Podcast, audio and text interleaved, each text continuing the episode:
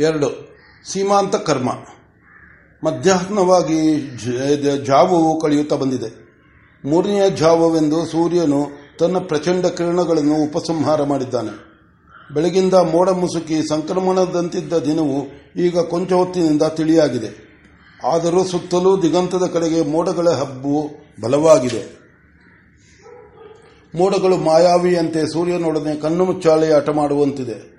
ದೇವರಾತನಿಗೆ ಹಿಂದಿನ ರಾತ್ರಿ ಕಂಡ ದೃಶ್ಯದ ಯೋಚನೆ. ಮಾಧ್ಯಾಹ್ನಿಕ ಕರ್ಮಗಳನ್ನೇ ಮುಗಿಸಿ ಭೋಜನವನ್ನು ಪೂರೈಸಿಕೊಂಡು ಬಂದಿದ್ದೇನೆ. ಸಣ್ಣ ಚೌಕವನ್ನು ಭುಜದ ಮೇಲೆ ಹಾಕಿಕೊಂಡು ಮಂಡಿ ಮಡಿಪಂಚೆಯಲ್ಲಿ ಅಂಗಳದ ಮಗ್ಗುಲ ನೆರಳಲ್ಲಿ ಓಡಾಡುತ್ತಿದ್ದಾನೆ. ಸಣ್ಣ ಚಳಿ. ದಾವಳಿಯನ್ನೇಕೆ ಹೊದ್ದುಕೊಳ್ಳಬಾರದು ಎನ್ನು ಎನ್ನಿಸುತ್ತದೆ. ಅಡಕಲೆಯು ಬಾಯಲ್ಲಿ ಕರಗುತ್ತಿದೆ. ಅಡಿಕೆ ಅಡಿಕೆ ಎಲೆಯು ಅಡಿಕೆಲೆಯು ಬಾಯಲ್ಲಿ ಕರಗುತ್ತಿದೆ. ಅನ್ಯ ಮನಸ್ಕನಾಗಿ ಅಡಕೆಲೆಯನ್ನು ಅಗಿಯುತ್ತಿದ್ದಾನೆ. ಇನ್ನೇನು ಹೆಂಡತಿಯು ಬರುವಳು ಅವಳೊಡನೆ ಮುಂದೆ ಹುಟ್ಟುವ ಮಗನ ವಿಚಾರವಾಗಿ ಮಾತನಾಡಬೇಕು. ಈಗ ಸದ್ಯದ ಗರ್ಭಿಣಿ ಮಾಡಬೇಕಾದುದೇನು ಮುಂದೆ ತಾಯಿಯಾಗಿ ಮಾಡಬೇಕಾದುದೇನು ಎಲ್ಲವನ್ನೂ ಹೇಳಬೇಕು ಎಂದು ಯೋಚಿಸುತ್ತಿದ್ದಾನೆ. ಅರೆಗಣ್ಣು ಮುಚ್ಚಿ ಮಾಡುತ್ತಿರುವ ಯೋಚನೆಯಲ್ಲಿ ಶಿಷ್ಯನೊಬ್ಬನು ಬಂದು ನಿಂತುದನ್ನು ಆಚಾರ್ಯನು ಗಮನಿಸಲಿಲ್ಲ. ಇನ್ನೂ ಕೊಂಚ ಹೊತ್ತಾಯಿತು. ಎನ್ನುವುದರೊಳಗಾಗಿ ಆಚಾರ್ಯರಿಗೆ ಏನು ಸಮಯ ಎನ್ನುತ್ತಾ ಭಾರ್ಗವನ್ನು ಒಳಗೆ ಬಂದನು. ದೇವರಾತನಿಗೆ ಭಾರ್ಗವನ್ನು ಬರುವುದು ಹೊಸತೇನೂ ಅಲ್ಲ. ಆದರೆ ಆ ದಿನ ಆತನಿಗೆ ಆ ಬರುವಿಕೆ ಬೇಕಾಗಿರಲಿಲ್ಲ. ಹಾಗೆಂದು ಬಂದವನನ್ನು ಸ್ವಾಗತಿಸಿದರಲ್ಲೋ ಆಗಿತೆ ಆದೀತೆ, ತಟ್ಟನೆ ಆ ಕಡೆಗೆ ತಿರುಗಿದನು. ಮುಖವು ಎಂದಿನಂತೆ ಮಂದಹಾಸ ಪ್ರಸನ್ನವಾಯಿತು. ಆದರೂ ಆತನಿಗೂ ಏನೋ ಬಾಯಿಂದ ಮಾತು ಹೊರಡಲಿಲ್ಲ. ಬಹುಶಃ ಮುಂದಿನ ಮಗನ ಯೋಚನೆ ಬಲವಾಗಿತ್ತೆಂದು ತೋರುತ್ತದೆ. ಬಂದಾತನನ್ನು ಸುಮ್ಮನೆ ದಿಟ್ಟಿಸಿ ನೋಡುತ್ತಿದ್ದನು. ಭಾರ್ಗವನು ಮತ್ತೆ ಕೇಳಿದನು, ಏನು, ಆಚಾರ್ಯರು ಯಾವುದೋ ಲೋಕದಲ್ಲಿದ್ದಾರೆ ಎನ್ನುವ ಎನ್ನುವ ಹಾಗಿದೆ. ಬಾಯಿಂದ ಏನು ಮಾತೆ, ಮಾತು ಬರಲಿಲ್ಲ? ದೇವರಾತನು ನಕ್ಕನು, ಹೌದು, ಭಾರ್ಗವರು ಬಂದಾಗ ಬನ್ನಿ ಎಂದು ಉಪಚಾರ ಮಾಡದೇ ಇದ್ದರೆ ನಾನು ಎದುರಿಗೆ ಇದ್ದರೂ ಇಲ್ಲದಂತೆಯೂ ಇಲ್ಲದಂತೆಯೇ ತಾನೇ? ಆದರೆ ನಿಜ ಹೇಳಬೇಕಾದರೆ, ನಿಮ್ಮ ಭವ್ಯವಾದ ಆಕಾರ, ಅದಕ್ಕೆ ತಕ್ಕಂತೆ ಹುಟ್ಟು ಹೊದೆದಿರುವ ಟಿವಿ, ಜೊತೆಗೆ ನೀವು ಬಂದಿರುವ ವೈಖರಿ, ಇವುಗಳನ್ನು ಕಂಡು ಬೆರಗಾಗಿ ಹೋದೆ. ಮಾತು ಹೆದರಿಕೊಂಡಂತೆ ಎಲ್ಲಿಯೋ ಓಡಿ ಹೋಗಿತ್ತು. ಅದನ್ನು ಹಿಡಿದು ತರಲು ಮನಸ್ಸು ಹೋಗಿತ್ತು. ಬುದ್ಧಿಯು ಅತ್ತಲಾಗಿ, ಅಷ್ಟು ಇತ್ತಲಾಗಿ, ಅಷ್ಟು ಆಗಿ ಹೋಗಿತ್ತು. ಅದೆಲ್ಲ ಇರಲಿ, ಬನ್ನಿ, ದಯಮಾಡಿಸಿ. ಇಲ್ಲೇ ಕುಳಿತುಕೊಳ್ಳೋಣವೇ ನಡುಮನೆಗೆ ಹೋಗೋಣವೋ. ನಾನು ಕುದುರೆಯ ಗಾಡಿಯಲ್ಲಿ ಬಂದೆ. ಆ ಗಾಡಿಯ ಗಡಗಡ ಶಬ್ದ ಕೇಳಿಯೇ ನೀನು ಬಾಗಿಲಿಗೆ ಬಂದಿರಬಹುದು, ಬರಬಹುದು ಎಂದಿದ್ದೆ. ಬಾಗಿಲಿಗೆ ಬರಲಿಲ್ಲ. ಏನೋ ವಿಶೇಷವಿರಬೇಕು ಎಂದುಕೊಂಡು ಒಳಗೆ ಬಂದೆ. ಶಿಷ್ಯರಲ್ಲೊಬ್ಬನು ನನ್ನನ್ನು ಕಂಡು ಒಳಕ್ಕೆ ಓಡಿ ಬಂದ.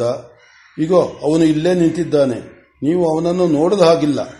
ಇದೆಲ್ಲವನ್ನೂ ನೋಡಿ ನಾನು, ನೀವು ಇಲ್ಲಿಯೇ ಇದ್ದೀರೋ ಅಥವಾ ಲೋಕಾಂತರಗಳಿಗೆ ಸಂಯಮ ಮಾಡಿದ್ದೀರೋ ಎಂದು ಕೇಳಿದೆ. ತಪ್ಪೇನಿಲ್ಲವಲ್ಲ?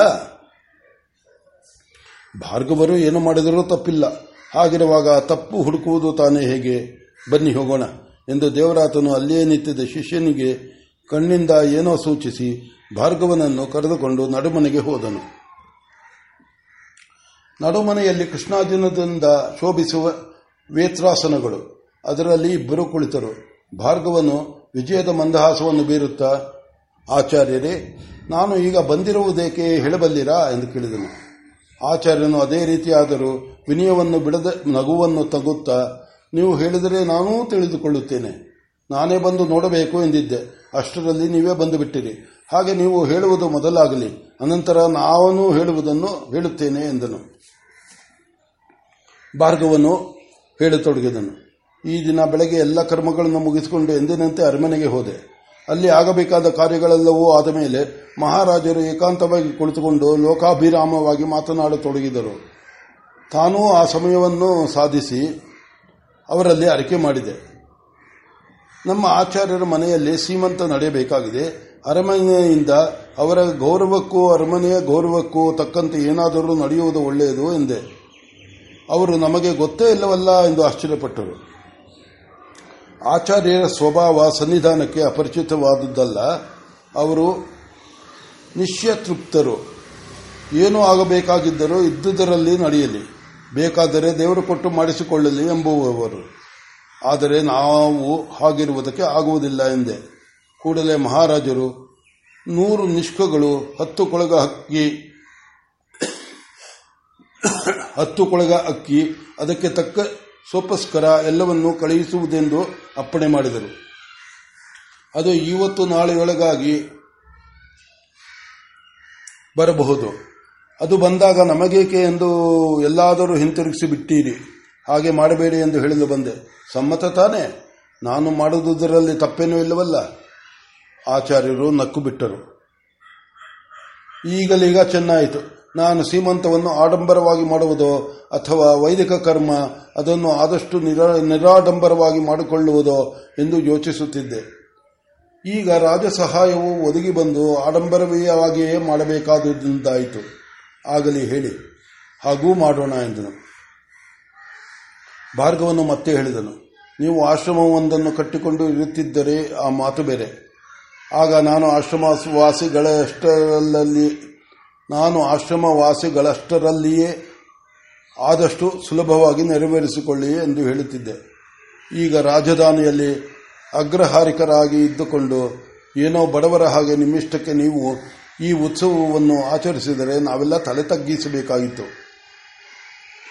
ಅರೆಮನೆಯಲ್ಲಿ ನಡೆಯುವಷ್ಟು ವೈಭವವೂ ಬೇಡ. ಆದರೂ ನಮ್ಮ ಅಂತಸ್ತಿಗೆ ತಕ್ಕ ಗೌರವ ಬೇಡವೇ. ವೈದಿಕ ಕರ್ಮ, ಲೋಕಾಡಂಬರವೇಕೆ ಎನ್ನುವಿರೇನೋ ಮನುಷ್ಯನು ಉತ್ಸವ ಪ್ರಿಯ.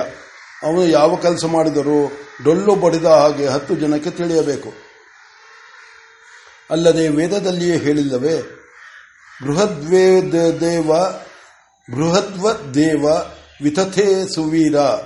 ಸರಿ ಸರಿಯ, ಸರಿ, ಸರಿಯಾದ ಮಕ್ಕಳನ್ನು ಕಟ್ಟಿಕೊಂಡು, ಸರಿ ಸರಿಯಾದ ಮಕ್ಕಳನ್ನು ಕಟ್ಟಿಕೊಂಡು ಗಟ್ಟಿಯಾಗಿ ಮಂತ್ರ ಹೇಳಿ ಯಜ್ಞವನ್ನು ಮಾಡೋಣ ಎಂದು.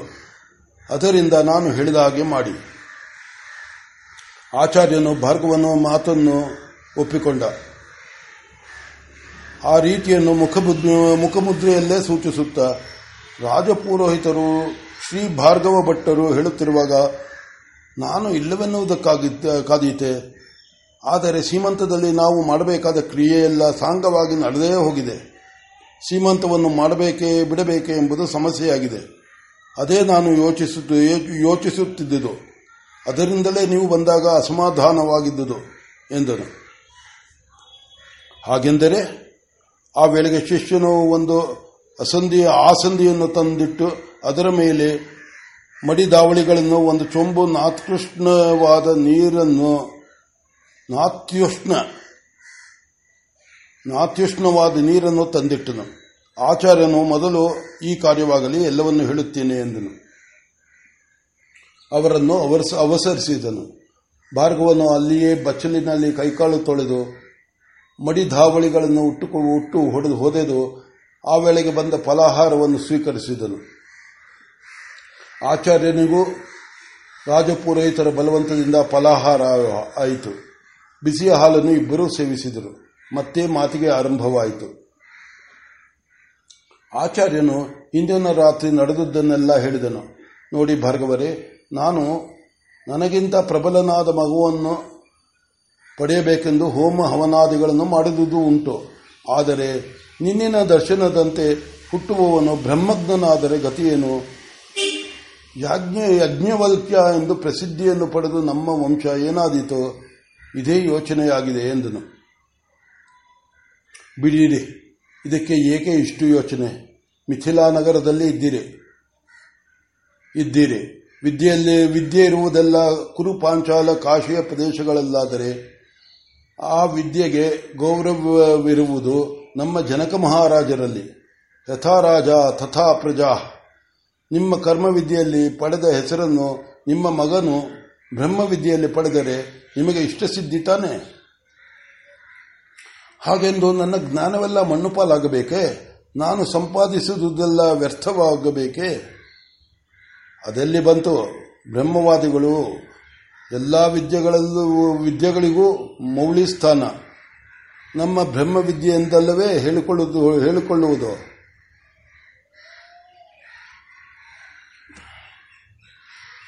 ಅದೆಲ್ಲಿ ಬಂತು? ಬ್ರಹ್ಮವಾದಿಗಳು ಎಲ್ಲ ವಿದ್ಯೆಗಳಿಗೂ ಮೌಳಿ ಸ್ಥಾನ ನಮ್ಮ ಬ್ರಹ್ಮವಿದ್ಯೆಯಿಂದಲ್ಲವೇ ಎಂದು ಹೇಳಿಕೊಳ್ಳುವುದು?